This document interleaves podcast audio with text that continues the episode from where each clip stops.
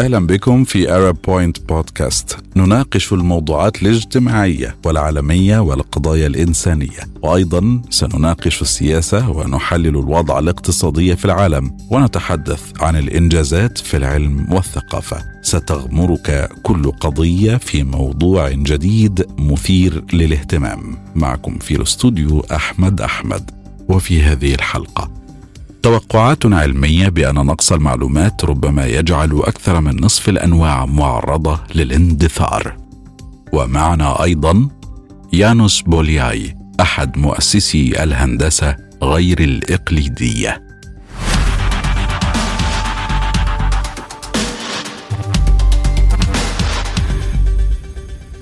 التوقعات العلمية تشير إلى أن نقص المعلومات ربما يجعل أكثر من نصف الأنواع معرضة للاندثار إلى الأبد.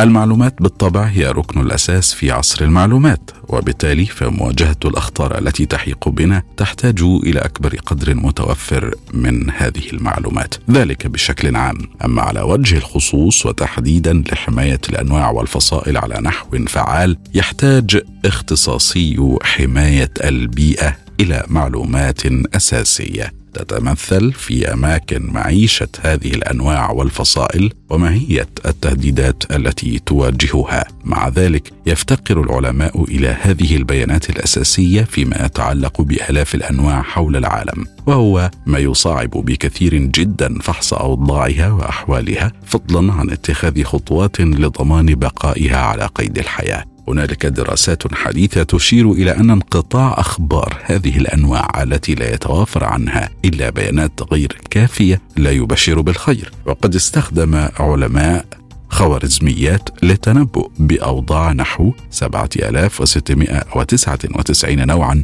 لا تتوافر عنها بيانات كافية، بدءا من الأسماك إلى الثدييات، ووجدوا أن ستة وخمسين بالمئة من الأنواع معرضة على الأرجح لخطر الانقراض.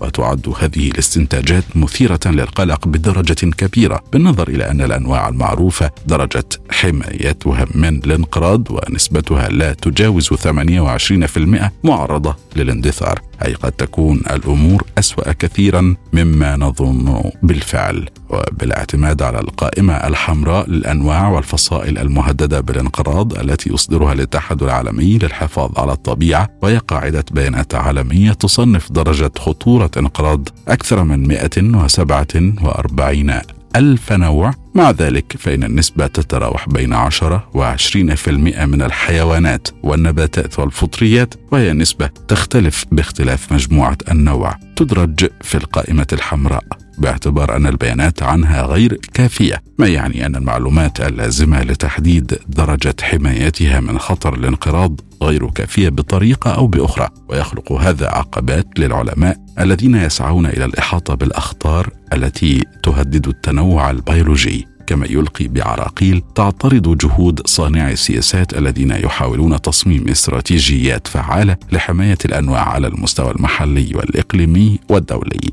من هنا صمم باحثون دراسات جديدة تستند إلى البيانات المتاحة عن أكثر من ثمانية وعشرين ألف نوع من الأنواع المدرجة بالقائمة الحمراء، وجرى بالفعل تقييم درجة حمايتها من خطر الانقراض. وقد تضمنت بيانات النموذج معلومات من الاتحاد العالمي للحفاظ على الطبيعة ومصادر أخرى موثوقة عن توزيع تلك الأنواع ومستوطناتها والتهديدات المحتملة التي تواجهها. بعد ذلك استخدم الفريق البحثي تلك البيانات عبر نموذج للتعلم الآلي للتوصل إلى تقنية عامة للتنبؤ بدرجة خطورة انقراض الأنواع، ثم استخدم الباحثون النموذج للتنبؤ بوضع سبعة آلاف وستمائة وتسعة وتسعين نوعا لها بيانات غير كافية في القائمة الحمراء من حيث درجة حمايته من الانقراض، ولم يتطلب ذلك إلا أن يكون النطاق الجغرافي لتلك الأنواع معروفا. تنبأ نموذج بأن أكثر من نصف الأنواع التي لا يتوافر عنها إلا بيانات غير كافية ومدرجة في الدراسة مهدد بالانقراض. يبدو أن بعض مجموعات الحيوانات تواجه مأزقا أكبر من غيرها،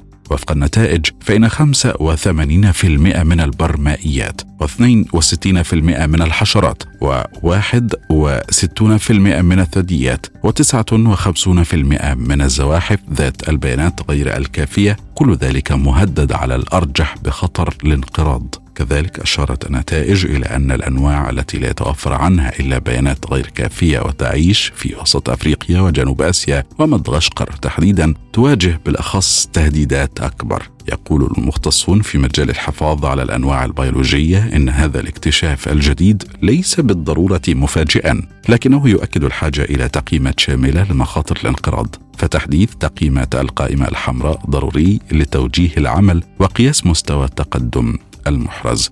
أشار العلماء إلى أن أكبر عقبة تعترض إجراء مثل هذه التقييمات ليست قلة الخبرة الفنية اللازمة لتقييم درجة حماية الأنواع، بل نقص الموارد، حيث تواجه جهود الحفاظ على الأنواع نقصا هائلا في تمويلها على مستوى العالم، وبالتالي لتأخي الحصافة قدر الإمكان لدى إنفاق قدر محدود من التمويلات لهذه الغاية. يمكن الاستعانة بالنماذج التنبؤية للوقوف على الأنواع التي يبدو أنها أكثر تعرضا لخطر الانقراض. ويوضح العلماء أنه لن تحل تقنيات تعلم الآلة الجديدة محل الخبراء، لكن من شأنها المساعدة في توجيه الموارد وتخصيصها، وتحديدا فيما يتعلق ببعض مجموعات الأنواع التي تفوق الأخرى كثيرا في الضرورة والأهمية.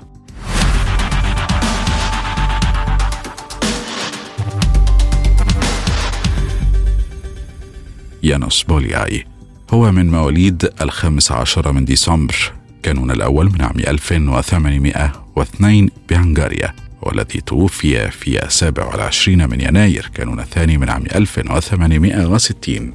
عالم الرياضيات الرائد وأحد مؤسسي الهندسة غير الإقليدية، وهي الهندسة التي تختلف عن الهندسة الإقليدية المعتادة في تعريفها للخطوط المتوازية. وبولياي ساعد اكتشاف هندسته البديلة المتسقة التي قد تتوافق مع بنية الكون، ساعد على تحرير علماء الرياضيات من دراسة المفاهيم المجردة بقطع النظر عن أي اتصال محتمل بالعالم المادي. كان والده خوفاكس يعمل في الكلية الكالفينية لتدريس الرياضيات والفيزياء والكيمياء، ولطالما الأب أراد الابن أن يكون عالم رياضيات وقام بتربيته مع وضع ذلك في الاعتبار، وبالفعل كان يانوس طفلا شديد الذكاء والملاحظة. كانت الأموال غير كافية للدراسة مرموقة، كما لم تكن في المحيط جامعات متقدمة في تعليم الرياضيات.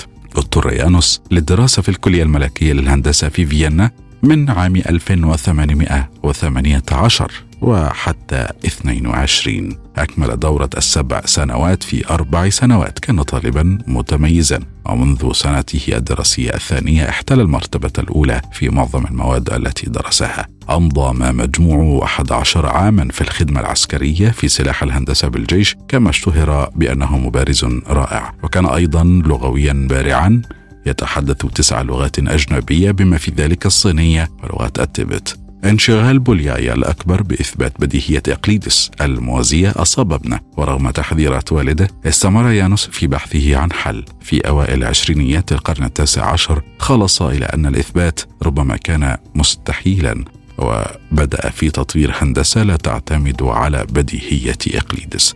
عام ألف وثمانمائة وثمانية وأربعين اكتشف أن نيكولاي إيفانوفيتش لوباتشيفسكي نشر حسابا لنفس الهندسة تقريبا في عام ألف وثمانمائة وتسعة وعشرين. ورغم أن بولياي واصل دراساته الرياضية إلى أن أهمية عمله لم يتم الاعتراف بها في حياته، بالإضافة إلى العمل على هندساته غير الإقليدية، طور مفهوما هندسيا للأعداد المركبة كأزواج مرتبة من الأعداد الحقيقية. وفي سنواته الأخيرة تخلى بولياي عن العمل في الرياضيات، وحاول بدلا من ذلك بناء نظرية لكل المعرفة، وهناك أفكار مثيرة للاهتمام واردة في الأقسام الخاصة باللغويات وعلم الاجتماع.